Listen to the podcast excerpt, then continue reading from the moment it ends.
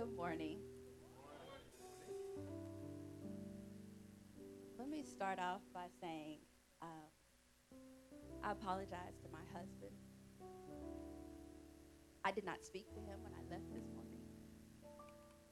I did not greet him when I came in the sanctuary this morning. Marriage is hard. Um, but hell is harder. Right? so, I do love my husband. but you know, sometimes we don't always do what we're supposed to do. Right? Um, and he's cute. So, I think I'll keep him around. And he cooks. Right? I haven't started my 15 minutes yet, right? Okay. All right. It's important, you know, you can't take communion and your heart's not right. You can't take communion and be in, have a ought with your brother. Not just your brother, but the people that you live with. So I just wanted to start there. I'm going to start off with a little story. So back in 2015, there was a young man, he had just bought a motorcycle. Any motorcycle riders in here? I'm a wannabe. I know I'm a wannabe. Wannabe, current, right? So this young man, he bought him a brand new motorcycle, went out to ride it for the first time, and got into a, an accident. Tragic. Was rushed to the hospital, could barely breathe, like he was barely alive, couldn't walk. Different blood vessels had been cut off from his spine and everything, and he required over like 200 liters of blood. He, w- he underwent like multiple weeks of recovery and rehabilitation. And this is at UCLA Hospital. And what UCLA does is when you receive a blood transfusion, especially multiple, where you've had to receive a certain amount of blood, they allow the people that donated the blood, you do like a little ceremony, like a reunion. So imagine if I received a blood transfusion, multiple, and all of you were donors. Then we would come together today and I would go through and I'd say, Nice to meet you. And you would come up and greet me, Nice to meet you. And this man said to them, I'm so glad to meet you because now I have a part of you in me. Right? So his life was changed, his life was saved by all of their blood. It was over 40 donors, right? So when you receive a, blood transfusion, you don't make an appointment. This is not like a yearly checkup. You only receive a blood transfusion when your life is in danger. When you've had some type of disease or you have had a surgery and you've lost so much blood that you can't survive unless you get new blood. So, as believers, though, we know that we don't need 40 blood donors, right? We only need one.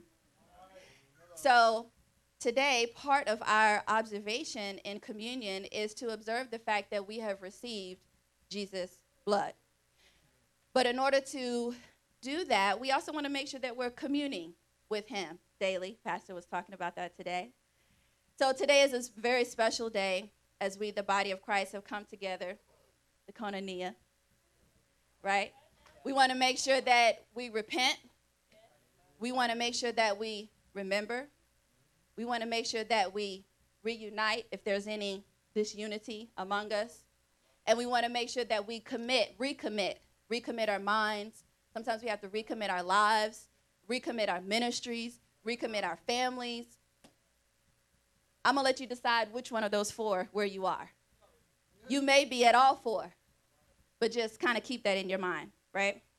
So, just a couple of quick facts about blood transfusions and blood donation. First of all, every two seconds, someone in the United States needs a blood transfusion. There are nearly 21 million blood transfusions that occur in a year. However, what's very interesting is that out of the 3% of people that are eligible to donate blood, not very many do. So the demand is much higher than the supply. Then the process of donating blood, how long does it take? Takes anywhere between one to four hours. Depends on how much blood you need and what part of the blood you need. Now, we're going to talk about that in just a second. Now, that's in the natural, but in the spiritual, does it take us one to four hours? No. In Matthew 9, verses 20 through 22, we're not going to read that, Minister Al, because I'm short on time. But in that passage, that is the story of the woman with the issue of blood. Now, she had suffered from this issue for years. However, when she touched the hem of his garment, it says that at that very moment, she was healed. Now, the different types of blood transfusions, now you may need whole blood, you may need red blood cells, you may need platelets, you may need plasma. But in the spiritual, we only need one blood. In Hebrew 9, chapter, chapter 9, verses 12 through 15, it talks about how we no longer need animal sacrifices because the blood of Jesus is the fulfillment of the promised everlasting inheritance, which is salvation. Now, how do we receive the blood? If you're receiving a blood transfusion, it's intravenous, right? They stick a small needle in a vein in one of your blood vessels. But how do we receive the blood? Why are we here today? Communion. In John chapter 6, verses 53 through 58, he says, Whoever eats of my flesh and drinks of my blood has eternal life. Now, during the, the transfusion, what's interesting is they have nurses around and they're like watching the patient and they're trying to figure out, you know, are they having an allergic reaction? Are they going to accept the blood or are they going to reject the blood? Here in the spirit, praise God, we have spiritual leaders, we have intercessors, we have other ministers, people that are constantly watching to find out are you going to accept the blood of Jesus or are you going to reject it? How do you know? Well, after the transfusion, they check your vital signs. They check your temperature. They check your heart rate. They check your blood pressure. Right? Now, what are our vital signs? What is your temperament? Not your temperature, but what is your temperament? Your temperament are like your emotions. How do you react to things? Now, you don't need to check the blood pressure, but blood pressure is really about, you know, how hard is your heart pumping? Is it under any stress? So we're going to change that for your character. How are you managing stress? Are you living by Proverbs 12 and 1? Heart issues, heart issues, heart issues. They're going to check your heart. That's your vital sign, right? What is your thought process? How are you making your decisions? How are you treating one another? Those scriptures are Galatians 5, verses 16 through 24, Proverbs 4 and 23, Proverbs 12 and 1, and Galatians 5, 22 through 25. In this day and age, this is the 21st century, so there is an alternative to everything, right? Is there an alternative to a blood transfusion? Absolutely not. Currently, there is no manufactured human blood. They can't do it. But researchers, they've developed some medicines where it's kind of like a pseudo blood. So it's supposed to do the job of blood or some parts of the blood. There's no substitution for the blood of Jesus. We know that. However, believers and non believers, we try to switch it out. Right? What do we use? mindfulness, yoga, alcohol, weed, sex, money, and even religion. 2 Corinthians chapter 11 verses 1 through 4. 2 Timothy chapter 4 verses 1 through 7 and First John chapter 4 verses 1 through 6. Talks about not being deceived like Eve was because she was corrupted and seduced. You don't want to have itching ears and trying to gather one teacher after another. You don't want to put faith and you want to make sure that you're not putting faith in every spirit but to test the spirit. Now I spent 8 whole minutes talking about the blood. But that's just part of it. We want to talk about the body because the body cannot function without blood.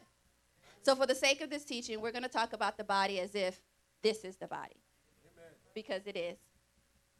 So, now blood is responsible for removing the body waste products from away from your tissue, such as carbon, di- carbon dioxide.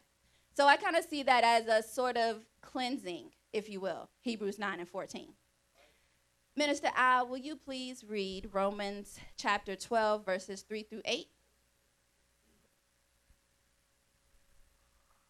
Romans chapter 12 at verse 3.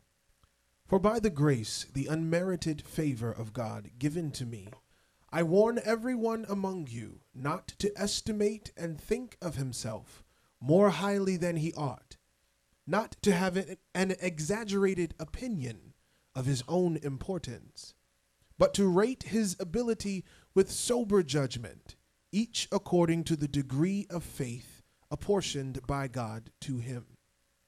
For as in one physical body we have many parts, organs, members, and all of these parts do not have the same function or use. So we, numerous as we are, are one body in Christ, the Messiah. And individually we are parts one of another, mutually dependent on one another. Having gifts, faculties, talents, qualities that differ according to the grace given us. Let us use them. He whose gift is prophecy, let him prophesy according to the proportion of his faith. He whose gift is practical service, let him give himself to serving. He who teaches, to his teaching. He who exhorts, encourages, to his exhortation. He who contributes, let him do it in simplicity and liberality. He who gives aid and superintends with zeal and singleness of mind. He who does acts of mercy with genuine cheerfulness and joyful eagerness. Alrighty, so I'm a really hands on type of person. so I'm going to ask that you guys indulge me just a little bit. Uh, first, if Minister T, if you can go back there and sit next to Minister Witt. And if Minister Cynthia, if you can go back there and sit in between those gentlemen, or if they could scoot over one, if Avery could scoot over one and you sit in that seat, that would be excellent. Minister Al, can you come join us? Thank you. Alrighty, so we are the body right? So I have here, anywhere, anywhere. You're part of the body. We need you. Alrighty, so this yarn, it represents the blood of Jesus. So what we're to do, I'm to have two sides, one for each side. Each person will take a little bit, like the scripture says, because everyone, it depends on how much you need, right? But then you're to take a little bit and you're to pass it to the next person. And as you're passing it to the next person, you're going to pray. But you're not just praying for anything, because when there's a blood transfusion, somebody needs to be healed. So, Minister T is in the back. This is y'all's body. Yet this blood transfusion is for Minister T. Over here, this blood transfusion is for your sister. Amen, Sister Cynthia. So, now what's really important about a blood transfusion, or really when you're pumping blood, how does the blood get to the rest of the body? Your heart. So, again, let's think about those four things that I said at the beginning repent, right? Remember, reunite, right? Recommit. So I need you to check your heart as you're passing, as you're getting the blood and you're passing and you're praying, check your heart. Because if your heart is not right, the blood will not be pumped properly to the rest of the body. So think about is this, if Minister T's healing was dependent on your heart, if Minister T's healing is dependent upon your prayer, your repentance, if Sister Thomasine's healing, right, her miracle is dependent upon what you're doing. Okay? So, everyone matters. The scripture just told us that there are different organs, right? So, Q, you're a major organ, right? Frida, you're a major organ. We need you, right? Every person we need. Sarah, we need you, right? Tiffany, we need you. The babies, we need them.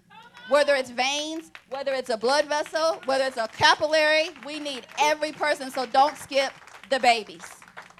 Right? You got to help them, that's fine. Help them out.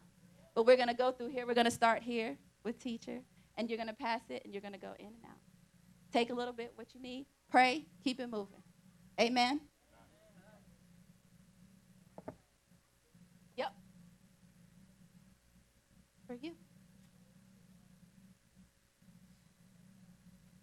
Yes. That's right. Take some and pass it. Take it and pass it and pray. Pass it and pray. And just keep praying. Pass it and pray. Pass it and pray. I'm going to leave you with I think that Jesus, he would say to us today, You are a part of me. I see you in me. The question is, will you choose to commune with him daily or just today?